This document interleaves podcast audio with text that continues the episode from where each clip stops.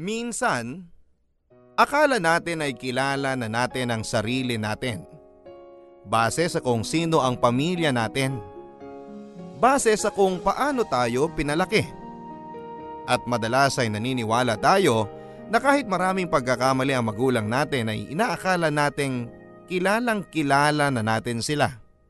Kaya naman kapag dumating ang pagkakataon na malalaman natin na may tinatago palang magulang natin, parang naapektuhan ang pagkakakilala natin sa kanila at sa ating sarili. At kung minsan pa, umaabot pa to sa punto na parang hindi na rin natin alam kung sino tayo dahil sa kasinungalingan nila. Dear Papa Dudut, kumusta naman po kayo? Ako po ay sumulat sa inyo ngayon kasi gusto ko sanang makahanap ng liwanag sa sitwasyon namin sa buhay. Ang nakakatawa dito, wala talaga akong problema sa mga nangyari. Ako na siguro ang pinaka-chill na tao na makikilala mo. Pero magpapakilala muna ako sa inyo. Ang pangalan ko po ay Jacobo, pero Jack ang palayaw ko. Nag-iisa akong lalaki at panganay at sinundan ako ng dalawang babae, si Johnny at Janice. Teller ako sa bangko at malapit na akong ma-promote. At kahit maganda ang trabaho at hindi naman ako pangit, at may kisig naman ako ay single pa rin ako, Papa Dudut. Busy kasi ako sa pamilya kong napakagulo. For starters, para sa ibang tao ay hindi problema kapag tinatanong sila ng ilan ba kayong magkakapatid. Ako medyo napapalunok. Bakit ka mo? Ang bait-bait kasi ng tatay ko. Sa sobrang bait niya, kung sino-sinong babae ang tinutulungan niya sa buhay. Sa sobrang bait niya, iniwan niya ang nanay ko noong college ako para tulungan ang dati nilang intern sa trabaho na magtayo ng sarili niyang pamilya. Sa sobrang nga po niyang bait, binigyan niya kami ulit ng mga kapatid. Ang tatay ko kasi ay isang sales representative sa isang malaking pharmaceutical company. Magaling siyang salesman kasi malambing siya at kung tutuusin ay hindi man kagwapuhan ang angka namin, makisig kaming tingnan. Hindi kami tabain ng pamilya at bukod pa doon ay medyo pinagpala talaga ng mga lalaki sa pamilya namin sa paraan na talagang nakakapagpasaya sa mga babae. Nagpapatawa lang ako, Papa Dudut, pero totoo naman na mabait ang tatay ko. Marupok lang talaga. Dalawa lang ang bisyo ng tatay ko. Music at babae. Hanggang sa pagtanda ay updated ang tatay ko sa music. Doon sila magkasundo ng nanay ko. Pero maraming pinagawayan na babae ang nanay at tatay ko. Ang pinakamalala ay si Reyna. Na-inlove talaga si Papa sa kanya kaya nagdesisyon tong iwanan ng mama namin. Ang nakakatawa at nakakahiya na nakakaloka doon, matanda lang ng 2 taon sa akin si Reyna. Pero ayun nga, maana ako sa tatay ko kaya mabilis akong magpatawad. Kaya naman napatawad ko siya kaagad. Masakit man ang nangyari para sa nanay ko, alam ko noon pa man na wala na akong magagawa. Sinubukan ko na lang po na maging tatay sa mga kapatid ko kahit pa hindi nagkulang sa kanila ang tatay ko. At sinubukan ko rin po na mahalin ang lubusan ng nanay ko maski marami siyang hinagpe sa tatay ko. Dahil understandable naman yung angst niya. At sa totoo lang, Papa Dudut, ang tatay ko yung sinasabi nila na pangit na maging asawa pero okay na maging ama. Bayad lagi ang tuition namin at nakarating siya sa halos lahat ng activities namin sa eskwelahan. At kapag may pagkakataon, dadalhin niya kami sa mall at siguradong may maiuwi kami na masasarap na pagkain o magagandang damit o di kaya naman ay mga bagong laruan. Hindi rin siya nagpapahuli sa sine. Maski sa mga palabas na pambata na mas nai-enjoy namin, kumpletos ricados lagi kami kapag ganon. May popcorn, may soft drinks at sa 3D pa kung pwede. Hindi nagbago ang mga gawin niya kahit noong naghiwalay sila. Kaya naman buhay ang masasayang alaala sa aming magkakapatid. Kaya naman nagulat ako nang umuwi ako minsan at nag-iiyak ang nanay ko. O ma, bakit? Si Reyna tumawag. Dinala daw sa ospital ang papa mo. Malumaraw, inatake sa puso. Jack, paano na ako, Jack? Ha? Ma, ang tagal niyo nang wala ni papa. Pero mahal ko pa rin ang papa mo. Ma, pwede tayong pumunta sa ospital ngayon at magdasal na sana okay lang siya. Pero wala na akong ibang magagawa pa sa relasyon ninyo. Alam ko naman yun, anak. Pero akala ko kasi magsasawa siya kay Reyna at babalik siya sa akin. Ay, man naman. Ngayon pa ba? Halina kayo. Puntahan na natin siya sa ospital. Eh, paano kung nandun si Reyna? Oh, so? Huwag na natin siyang puntahan. Hindi, punta tayo. Pero baka pwede mo munang pauwiin si Reyna. Ma, pwede bang maawa ka sa akin? Galing pa ako sa shift. Pagod ako, ma. Ayokong may mangyari kay Papa tapos hindi man lang natin pupuntahan. Kaya kung andun man si Reyna, hayaan mo na lang, please. Please. Lintik kasi ang tatay mo eh. Alam mo, hindi naman na ako nasasaktan. Iniisip ko lang yung anak niya kay Reyna. Napakabata pa nun. At siguro, yung Reyna na yan, hindi inaalagaan sa kain ng tatay mo. Siguro hinayaan lang niyang kumain ng kung ano-ano. Eh, ang tagal na ng hypertension ng tatay mo. High school ka pa lang. Eh, 10 taon na nung umalis siya dito. Siguro todo na yung kolesterol niya kaya na-ospital siya. Wala na akong magagawa para sa kanya. Sana lang may pera yung Reyna na yon para mapagamot siya ng tama. Mama, aalis na po ba tayo o maglilitanya ka muna? Oy, heto na. Halika na. Alam ko naman na mas mahal mo ang tatay mo eh. Ay, sus, si Mama. Sanay na ako sa litanya ng nanay ko. Ilang beses na kaming umabot sa ganyan pero noong araw na yon, hindi ko siya mapagbigyan kasi nga nasa ospital ang tatay ko. Ayaw ko lang ding ipakita sa kanya na nag-aalala ako. Sagad hanggang buto ang kaba ko dahil sa totoo ay hindi ko alam kung anong mangyayari at sa totoo gusto ko na lang na umiwa sa gulo. Pero dahil may sakit ang papa ko, alam ko na dapat naming ipaisang tabi ang mga away namin sa pangalwal niyang pamilya para matulungan namin siya. Ang nakalimutan ko palang sabihin ay bukod sa mabait, mahilig ding magbigay ng sorpresa ang tatay ko. Pagdating namin sa ospital ng araw na yon, nandun si Reyna na kinakasama ng tatay ko ng mga 10 taon din. Kasama din niya ang anak nila ni Papa, si Rihanna. 8 years old na siya at hindi mo mapagkakaila na anak siya ni Papa kasi kung lalagyan mo ng bigote at ng balbas, magkamukha na kami. Yung kulot lang niya ng buhok ang tanging nakuha niya sa nanay niya. Masakit sa dibdib na makita si Papa na walang malay, na parang hirap na hirap sa kanyang paghinga. Pero nagising pa siya ng araw na yon at nagawa pa niya kaming kausapin isa-isa.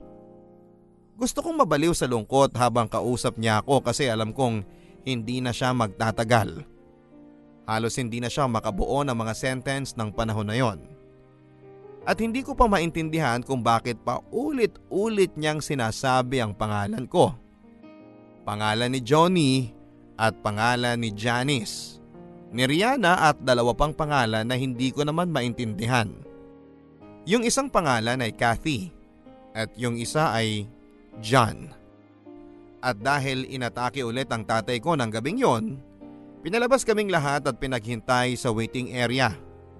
Habang nasa waiting area, tatanungin ko sana si Reyna kung kilala niya si John at si Kathy nang may dumating na babae na may daladalang bata na siguro ay mga 3 years old. Paiyak niyang tinanong kung saan ang kwarto ng tatay ko. Sinabi naman ng nurse na makihintay muna siya sa amin. Napatulala ang nanay ko at si Reyna. Kaya ako na ang tumayo at lumapit sa babae at sa dala-dala niyang bata.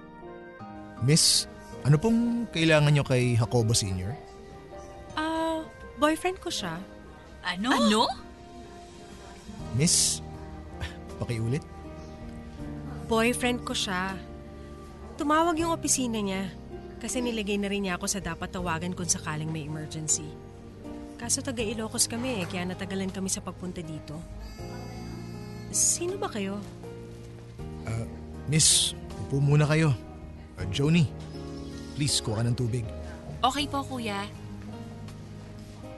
Miss, ano ba ang sinabi ng tatay ko sa'yo? Ay, ikaw si Junior? Si Jack? Oo, sinabi naman niya pala na may Junior siya. Oo, mabait ang tatay mo. Honest siya sa'kin. Alam ko na hiwalay na siya sa nanay mo. Alam ko na namatay yung una niya. Ano? Shh! Girls, kalma lang. Si Jacobo to, mahilig sa surprise at marami ring surprise. Namatay ang sino, miss? Yung una niyang minahal na babae. Hindi ba niya sinabi sa inyo? Teka nga, paano naman kami makakasigurado na girlfriend ka nga niya? Ikaw si Reyna. May anak kayo, si Rihanna. Kapal din naman ang mukha mo, no? Alam mo namang may pamilya pero pumatol ka pa rin? Wow, Reyna. Ikaw ba talaga ang dapat magsabi niyan? Oh, kalma lang tayo, guys. Balak na kasi niya kayong iwang dalawa. Kasi Reyna, hindi ka na raw masaya sa kanya. Eh paano ako sasaya sa kanya? Ilagi siyang wala. Yung pala laging nasa'yo. Hindi naman. Tulad ng sinabi ko, taga Ilocos kami. Minsan sa isang buwan lang siya bumabiyahe doon. Sa totoo, wala naman nangyari sa amin kaagad. Sa totoo, nauna akong mabuntis ni Bubu kasi... Bubu? Yun yung tawagan namin. Ako si Bu, siya si Bubu. Ma, please... Sana huwag kayo magalit sa akin. Reyna, Mama Reyna. Nako, huwag mong ako matawag-tawag na mama ha. Baka masungal-ngal kita dyan. Ma, kalma lang tayong lahat. Walang may kasalanan dito. May asawa at anak yung tatay mo at alam niya pero wala siyang kasalanan? Reyna, medyo malabo talaga kung ikaw ang hihirit niyan eh. Ang punto ko lang, Jack, kung may malasakit talaga siya sa tatay mo, hindi niya hinayaan na magbiyahe ng magbiyahe para lang puntahan siya. At siguro, hindi niya binantayan ang kinakain ng tatay mo kaya nagkaganyan. Ang tagal-tagal ng may hypertension ng tatay mo, alam niyo ba yon? Oo, Reyna. Alam ko yon. Kasi ako yung legal na asawa, hindi ba? Hindi ko naman inaalis sa inyo yon. Pero hindi na siya masaya nun. Pero mas matagal siya masaya sa akin kesa sa'yo. Eh ano naman, mas matindi naman yung saya niya sa akin.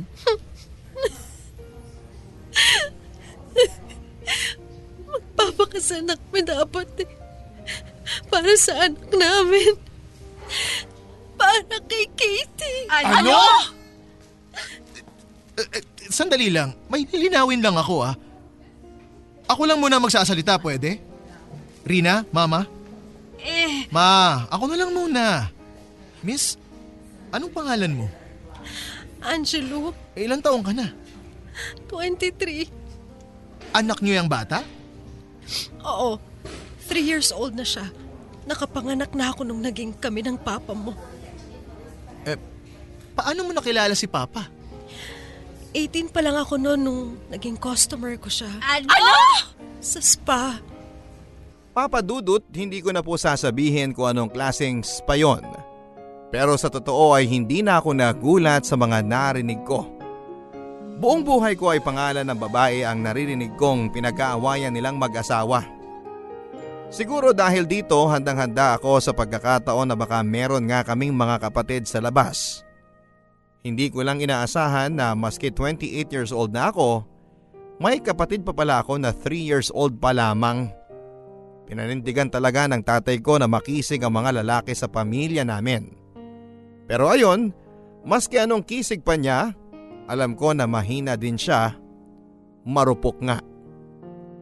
Naalala ko tuloy nung umiral ang pagkamarupok niya sa ibang tao. Grade 3 ako at pauwi na galing ng school. Biyernes yon ang hapon, paborito ko papadudod ang biyernes ng hapon kasi walang pasok kinabukasan. makakapag-bike ako. Gustong gusto ko yung bike na yon na kulay green. Kapag nakasakay ako ay feeling ko ay superhero ako at yung bike ko naman na green ay si Battle Hopper. Sa imagination ko ay marami na kaming nailigtas na mga naaapi at natalong mga masasamang loob, Papa Dudut. Nagmamadali akong nagpalit ng pambahay ng hapong yon. Excited akong maging si superhero muli. Nang kukunin ko na yung bike sa gilid ng banyo namin, kung saan ko ito itinatabi ay wala na ito. Para kong nagpanic attack. Hinanap ko sa mama ko yung bike ko at medyo nadurog ako sa mga sinabi niya. Ilang oras daw pagkaalis ko papasok sa school ay kinuha raw ng tatay ko yung bike. May kumpare raw siyang dumating galing Baguio at kasama yung bunsong anak nito na siyang inaanak ng tatay ko. Naisip kasi ng tatay ko na masyado na akong lumalayo ng bahay. Kapag nagbabike ako, baka raw ako maaksidente. Kaya ibibigay na lang niya sa anak ng kumpare niya. Hindi ko maintindihan dahil pwede naman akong pagsabihan na huwag lumayo kapag nagbabike o pwede naman niya akong bantayan. Sa pag-uwi ng tatay ko ng gabing yon, wala siyang kahit na anong paliwanag na ibinigay sa akin. Napag-alaman namin na balak niyang ipaanal ang kasal nila ni Mama para kay Angelou. Kaya naman todo ang iyak ng nanay ko. Pero mas todo ang iyak ni Reyna dahil kahit kailan, hindi naisip ng tatay ko na gawin yon para sa kanya. Habang nagko-contest ng drama yung tatlo, ang mga kapatid ko namang mga babae, si Johnny, si Janis, si Rihanna at si Cathy ay tahimik na nanonood sa YouTube videos sa iPad ko. Nakita ko ang hulma ng mga mukha nila. At bawat isa sa kanila ay talagang kamukha ng tatay ko. Kamukha ko. Pati ang ngiti ni Kathy ay parehong-pareho sa ngiti ni Janis at ni Rihanna. Ito ang isang ironic sa mga nangyari ng araw na yon. Iniwang kami ng tatay ko na may plano. Papadudot nang makausap ng tatay ko si Angelou at si Kathy na mayapa siya matapos ang ilang oras. Nang pumanaw siya, dumating ang ninong ko na abogado na matalik na kaibigan ng tatay ko. Habang nagwawala ang puso't damdamin namin sa mga nalaman namin at sa pagkamatay niya ay may mga bagay palang inayos na ang tatay ko. Naisip pala ng tatay ko na hatiin ng maayos ang mga ari-arian niya. Hindi naman marami yon pero naisip niya na bigyan kami ng seguridad para hindi niya siguro naisip yung ibang klaseng kaguluhan na iiwan niya dahil sa mga naging desisyon niya sa buhay. Alam kong masakit sa kalooban ninyong lahat ang pagkamatay ni Jacobo. Pero sana hindi kayo magulat o magalit sa mga sasabihin ko. Unang-una, matagal na siyang may nararamdaman. Pero mas gusto niya maging masaya sa buhay kaysa pilitin niya yung sarili niya na hindi kumain ng masarap o bumiyahe para sa trabaho o ilabas sa mga anak niya. Aminado si Jacobo na malaki ang pagkukulang niya sa inyo. Kay Reyna, kay Rina at kay Angelou. May katotohanan na gusto na niyang pakasalan si Angelou. Pero Angelou, hindi niya ipa-file ang mga papeles. Sa totoo, iha, naisip niya na gusto na lang niyang mamatay na kasal kay Reyna. Para din daw kung gusto mo magpakasal sa iba, wala kang papeles na dapat asikasuhin. Alam naman niya na maski may anak kayo, marami pa rin naliligaw sa'yo. So ngayon, sasabihin ko na sa inyo ang nais mangyari ni Jacobo. Sandali lang, Reyna. Huwag kang mag-alala. Hindi ka dehado sa mga habilin ni Jacobo.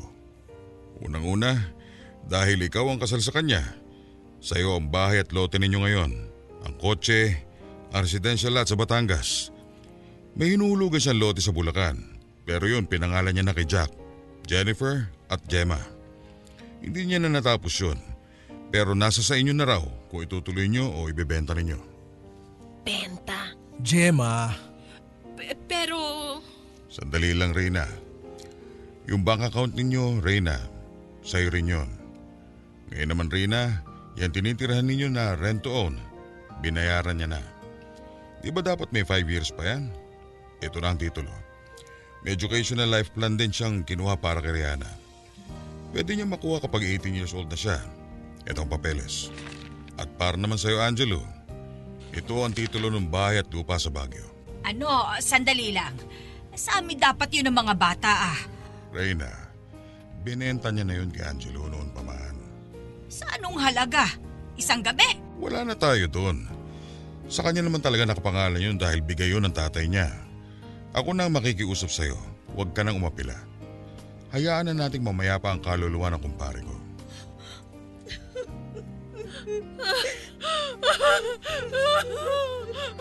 Ninong, wala na po bang tinatago si Papa? Yan na po ba talaga lahat? Kasi napag-usapan na namin magkakapatid na handa na kaming tanggapin kung ano pa man ang huling habili ni Papa. Napagkasundoan na ninyo. Eh, paano naman ako? Mama, please. Huwag niyo nang pilitin magmakaawa ako sa inyo dito. Ma, move on tayo. Patay na si Papa. Ikaw, wala ka nang iisipin. Aalagaan ka namin. Itong dalawang bruha na to, may mga bata pang iisipin. Mahal natin si Papa pero mag-girls talaga siya eh. Nakakapagod na. Gusto ko na lang mag-grieve for him tapos I just want to remember the good days. Baka pwedeng ganon. Mabuti na sabi mo yan, Gemma. Kasi may huli pang gusto ang tatay niyo. Gusto niya sana na ipaglamay ng 3 araw. Sana raw lahat kayo nandun. At Reyna, sana raw huwag mong harangan si Reyna at Angelou at ang mga anak nila. Ninong, no problem. Ako na ho ang bahala. Akala ko, yun na ang simula ng katahimikan ng buhay namin, Papa Dudut. Siguro dahil nag-iisa akong lalaking anak, gusto kong maging responsable. Hindi ako nagpapaka-superhero o nagpapaka-hipokrito. Pero gusto ko talaga ang ginawa ng tatay ko. Natuwa ako na maski papaano ay inisip kami ni Papa at para sa akin, naging pata siya kay Mama at sa mga babae na naanakan niya. Napag-usapan pa nga namin na magkakapatid na paminsan-minsan ay bibisitahin namin ang nakababata naming half-sisters. Alam namin na ikakasama ito ng loob ni Mama. Pero para sa amin, ito na siguro yung pwede naming isukli sa pag-aalaga sa amin ni Papa. Hindi santo si Papa. Hindi siya mabuting asawa. Pero yun nga, mabuti siyang ama kahit papaano. Sinubukan naman niyang maging homemaker sa abot ng makakaya niya. Noong sobrang busy si Mama at napunit yung khaki shorts ko na pumasok, tatay ko ang nagtahi. Pula nga lang yung sinulid na ginamit niya. At least natahi yung buta, sabi niya. Noong nasa grade 2 na ako, mas maagang nagigising si Papa kay Mama ng panahon na yon. Halos sabay ang oras ng pasok namin sa umaga. Sa buong school year na yon ay ipinag-init ako ng tatay ko ng pampaligo. Tuwing gigisingin niya ako ay nakahanda na yung pulang timba na may mainit na tubig. Minsan naman ay ginigising na niya ako habang nagpapakulo siya ng tubig para makapag-almusal muna ako bago maligo. Hindi na nagluluto si Papa ng almusal. Bumibili na lang siya sa labas ng lutuna.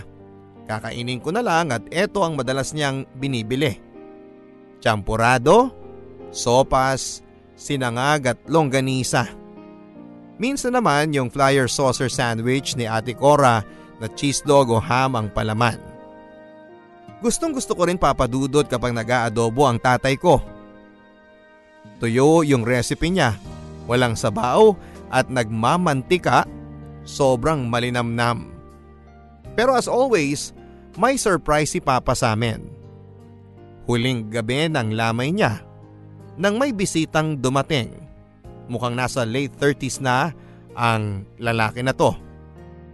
At sa totoo ay sumikip ang dibdib ko nung makita ko siya. Parang nakikita ko si Papa noong kabataan niya.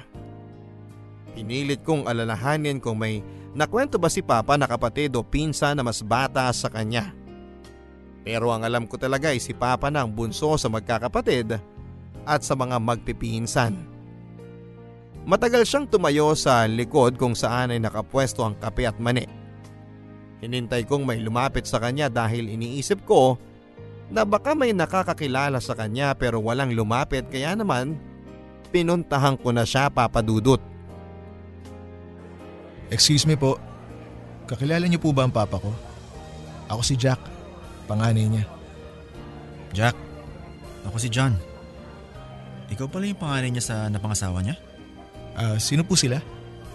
Halika. Upo tayo sa labas bago ako magpakilala. Doon tayo sa Yusian. Sige.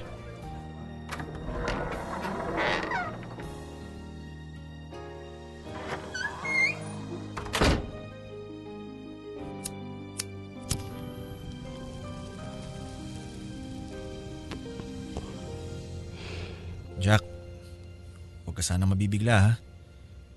Pero ako ang totoong panganay ni Papa. Ha? Pasensya ka na ha. Nabigla yata kita. Bago makilala ni Papa mo ang mama mo, nabuntis niya ang nanay ko. Ayaw silang ipakasal ng lolo at lola ko kaya nilayo ang mama ko sa papa mo.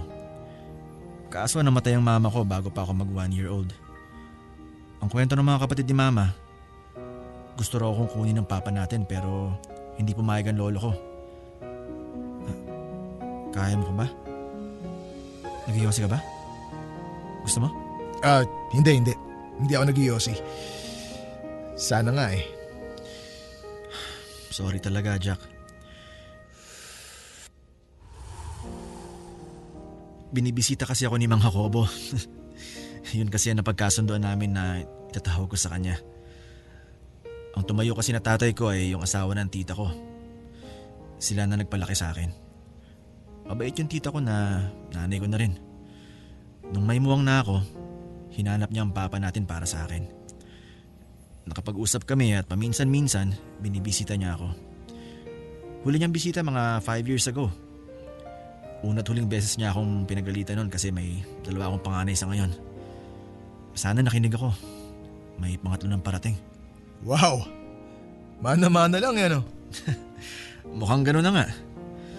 Pero ang kwento niya, ikaw naman, behaved ka. 10 years na kami ng girlfriend ko. Hindi naman na ako naghanap ng iba. Sabi nga niya, mabuti daw hindi ka nagmana sa kanya. Paano mo pala nalaman?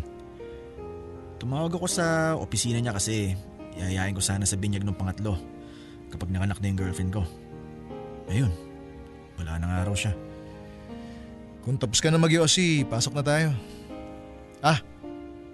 Sasabihin ko na muna na… Sabihin mo yung totoo, mukha tayong pinagbiyak na buko. Magsisinungaling ka pa ba? Hindi ko sinunod si John sa suhestyon niya. Pero maski ganun pa man ay natunugan pa rin ni Mama, ni Reyna at ni Angelou kung sino siya. Pero siguro dahil sa pagod ay wala nang nagsalita sa kanila. Mabuti na lang din at hindi nagpunta doon si John para manggulo. Nagpunta siya doon para makiramay at yun lang. Hindi man lang kami nagpalitan ng number. Hindi rin namin inaad ang isa't isa sa social media. Pero hindi ko alam kung bakit. Kung bakit nagkaroon ako ng kaunting inis sa kanya. At sa tatay ko. Buong buhay ko akala ko ay ako na ang uniko iho tapos ngayon ay biglang may kuya pala ako. Parang yung inis na naramdaman ko sa tatay ko noong high school graduation ko noong March 2007. Noong araw na yon ay parang naka-autopilot siya. Baka sa mukha niya ang pagiging hindi palagay. Mistulang naiinip, nakakadurog ng puso Papa Dudo dahil milestone yon para sa akin. Hindi man ako kasama sa honorable mention na itawid ko naman ng maayos ang high school. Ramdam ko na habang kumakain kami sa isang restaurant para i-celebrate ang graduation ko ay parang gusto na niyang umuwi. Sukat na sukat ang mga reaksyon niya. Aaminin ko na medyo naguluhan ako noon kasi hindi naman siya ganun. Ibinibigay naman niya ang atensyon at reaksyon na akma para sa sitwasyon pero nung time na yun ay medyo off. Iniisip ko na lang na baka may mga pinoproblema siya sa kanyang trabaho. May mga bagay siya na kailangang asikasuhin. Mga kota na nabinbin dahil kinakailangan niyang sumama para makita niya akong magmarcha. Hindi ko nabasa na ilang taon na pala mula noon ay iiwanan niya kami para sa iba. Matapos ang libing ng tatay ko, hindi pa rin ako mapakali. Hindi ko alam ang gagawin ko kaya maski alam kong baka pagsisihan ko, kinausap ko ang mama ko. Ma, hindi mo ba talaga alam na may ibang anak si Papa? Ay anak, kala ko ba patatahimikan na natin ang kaluluwa ng tatay mo? Oo nga ma, gusto ko naman talaga na patahimikin ang kaluluwa ni Papa. Pero grabe naman, akala ko akong panganay niya, hindi pala. Ay nako, o di ngayon maski papano alam mo na yung nararamdaman ko noon. Nung akala ko ako lang pero hindi pala. Lapitin talaga si Papa eh. Pero bakit si Reyna at Rihanna pinakilala niya? Mukhang maski si Angelou ipapakilala naman niya kung buhay siya. Bakit tong si John? Sinikreto niya? Eh alam ko naman na may minahal siya bago kami magkakilala. Pero nakita ko noon sa mata niya kung gaano siya nasaktan. Kung ano man ang nangyari. Eh maski anong pilit ko, hindi niya kinukwento ng buong buo yun sa akin. Minsan sinimulan niya pero hindi naman niya tinapos. Nasaktan siguro talaga siya sa nangyari. Eh, maski naman ganun ang papa mo, napaka-sweet nun. Pero masyadong suabe. Puro pa, ano ba yung tawag ni Gemma doon? Pa-GV? Pa-good vibes? Ayaw nun harapin yung mga pangit na aspeto ng buhay. Kaya nga siguro kapag may problema na, naghahanap na ng iba. Pero dahil nga makisig, dahil cool lang, madami talagang nagkakagusto sa kanya noon. Tanggap niyo na ba, Ma? Ay, siguro, baka konting oras pa. Hey, ikaw. Ewan ko, Ma. Kausapin ko kaya si John? Bakit pa? Hindi ko rin alam, Ma. Nung dumating siya, parang narealize ko na baka hindi ko pala kilala si Papa. O kilala ko lang siya sa kung ano ang gusto niyang paniwalaan ko tungkol sa kanya. Eh, sa aspetong yan, mana ka talaga sa tatay mo. Buti na lang at hindi ka naging babaero. Hindi talaga ako mapakali, Papa Dudut. Para bang nawala sa akin ang pagiging panganay. Maski hindi niya balak humati sa mana, pakaramdam ko ay bigla na lang siyang manghihimasok at makikialam sa pagiging panganay. Hindi ko alam kung gusto ko pa ba ng kasama sa pag-iisip kung paano magiging padre de pamilya. O kung gusto ko lang ng kapatid na lalaki. O gusto ko lang magtanong kung sino ba sa amin ang mas espesyal para kay Papa. Siya ba na sikreto ni Papa? O ako na naging mabuting anak kay Papa? Ayokong magpaka-ipokrito. Pero bakit pakiramdam ko ay dihado ako?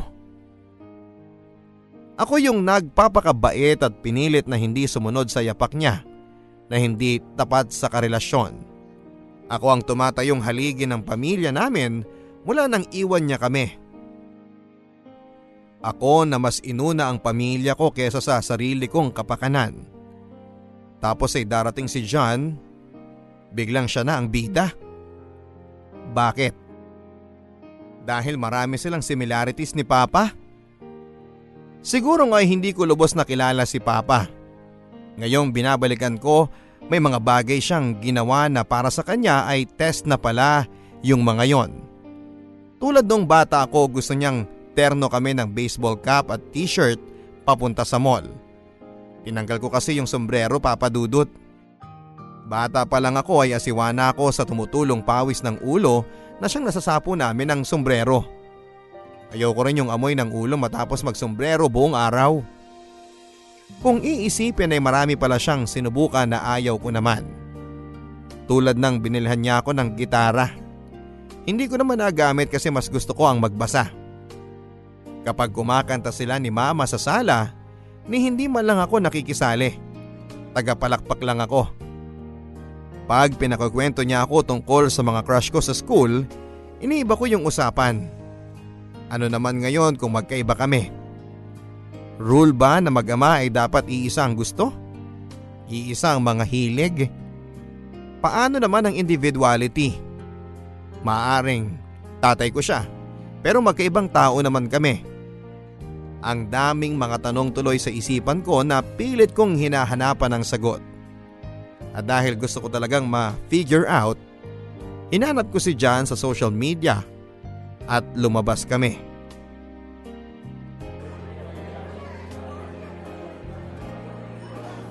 Miss, isang bucket at isang sisig. Tapos dalan mo na rin kami ng mga matamis mong ngiti. Okay po. Oh, Jack, musta? Para kang si Papa sa mga waitress ah. Galit na galit si Mama noon kapag nilalandi ni Papa yung mga waitress. Nung nakilala ko siya, medyo naintindihan ko na kung bakit ganun ang ugali ko. Yung tatay-tatayan ko kasi, torpe. Kung hindi pa niya nabuntis tita ko, baka hindi pa sila nagpakasal. Kailan mo nakilala si Papa? Siguro mga 7 years old ako noon. Namatay na kasi si Lolo, tapos si Lola naman parang nawala na ng gana sa buhay niya. Kaya hinanap na siya ng tita ko. Well, when I say tita, I mean my mama. Siya na talagang mama ko para sa akin. Ganun din naman siya eh. But that's good. Oo. Swerte ko lang din. Sa totoo, kung lumaki ako sa tatay natin, baka mas magulo pa buhay ko ngayon. Hindi naman magulo ang buhay namin. In denial ka lang, Jack. Magulo ang buhay mo noon. Baka ngayon hindi na. Pero tuwing nagkikita kami ni Mang Jacobo, may bago siyang kwento. May bago siyang gusto. O ito, atin-atin na lang ha. Si Angelou, pinangakuan niya ng kasal. Pero may isa pa siya nagustuhan. Taga-Baguio naman. Pero 5 years ago na yon. Siguro nadali niya na tong si Angelou kaya pinanindigan na niya. Huwag mo naman bastusin ang tatay natin. Jack. Wait lang pare. May lilinawin lang ako sa'yo. Si Papa mo, si Mang Jacobo, ang tatay natin, mabait talaga. Palatawa, mahilig sa music. Music at babae ang bisyo niya. Di ba si Reyna na in love dyan dahil sa kakavideoke nila sa opisina? Tapos titira yan ng mga Beatles, mga John Lennon. Alam mo ba kung bakit Jack ang nickname mo? Hindi yun dahil sa Jacobo. Jack ang nickname mo kasi gusto niya si Jack Johnson. Ako naman John kasi hilig nila ng biological mom ko ang Beatles. Ang iba nating kapatid, di ba mga sikat na singers din ang pangalan nila? Kathy, Rihanna, Joni? Joni Mitchell. Janis Joplin.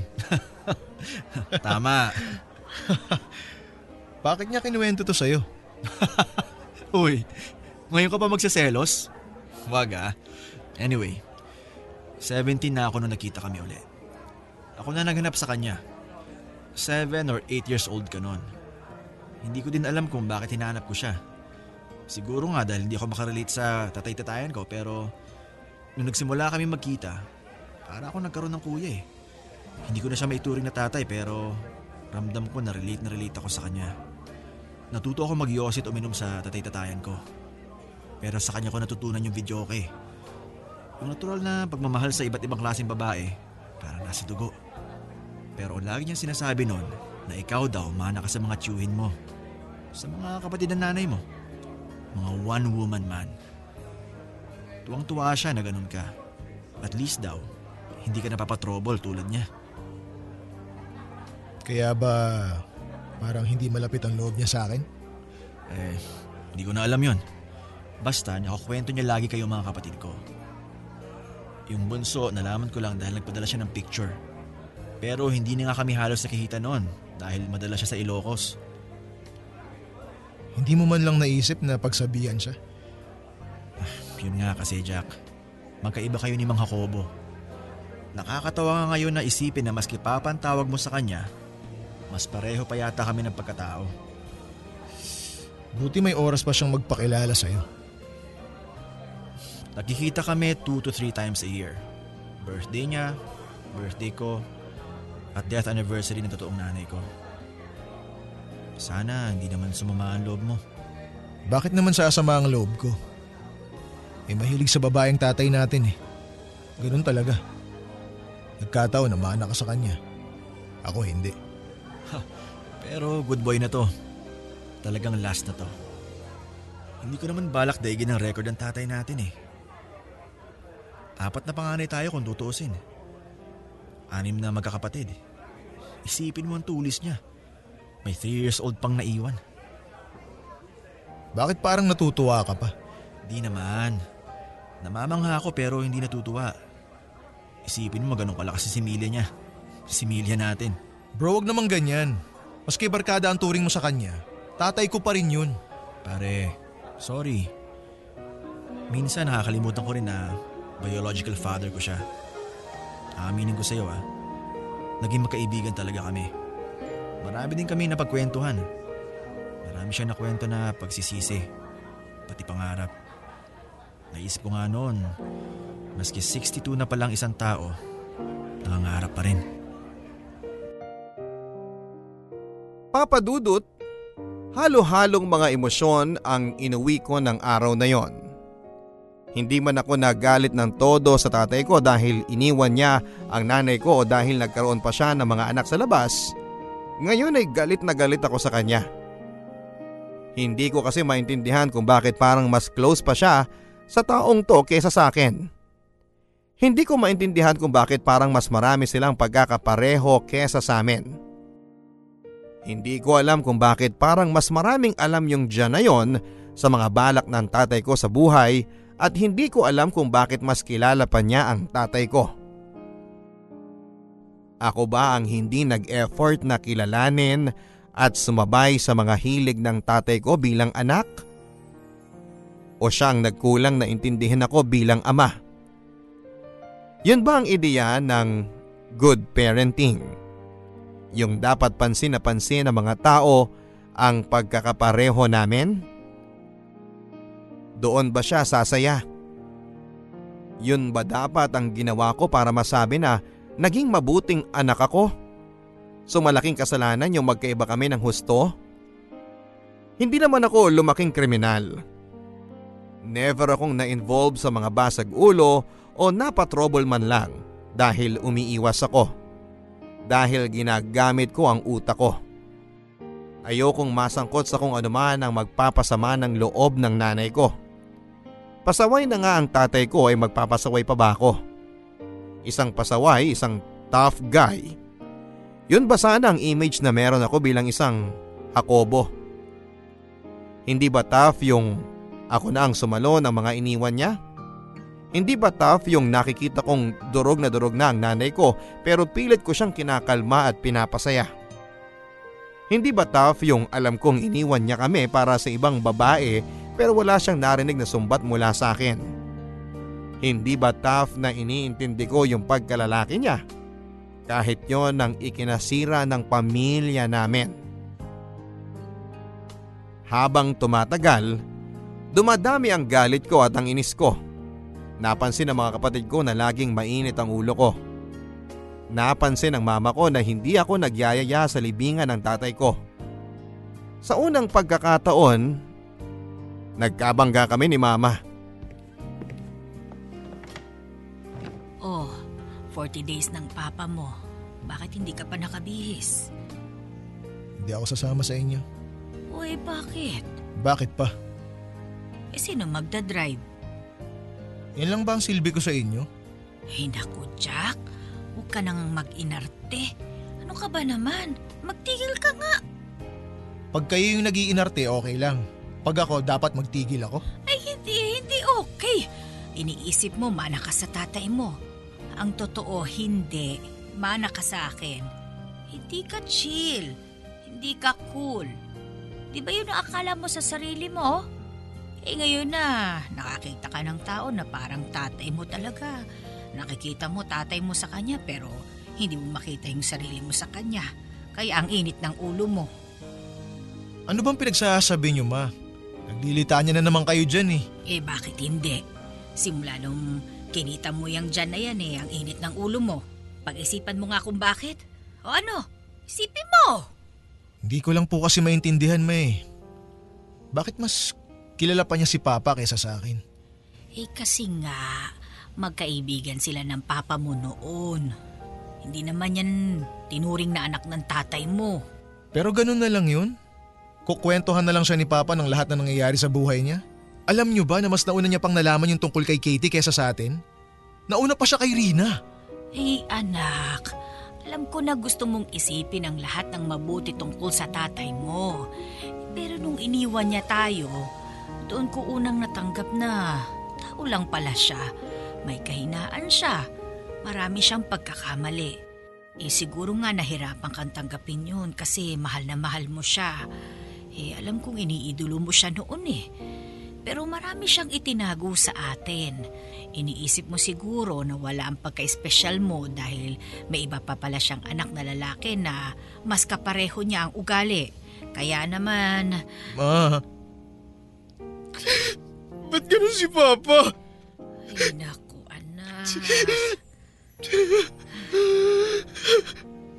Yun na siguro ang una at huli kong matinding iyak para sa tatay ko. Namatay siyang maraming sekretong naibunyag. Pero kahit ganun pa man ay hindi ko alam kung talagang kilala ko siya.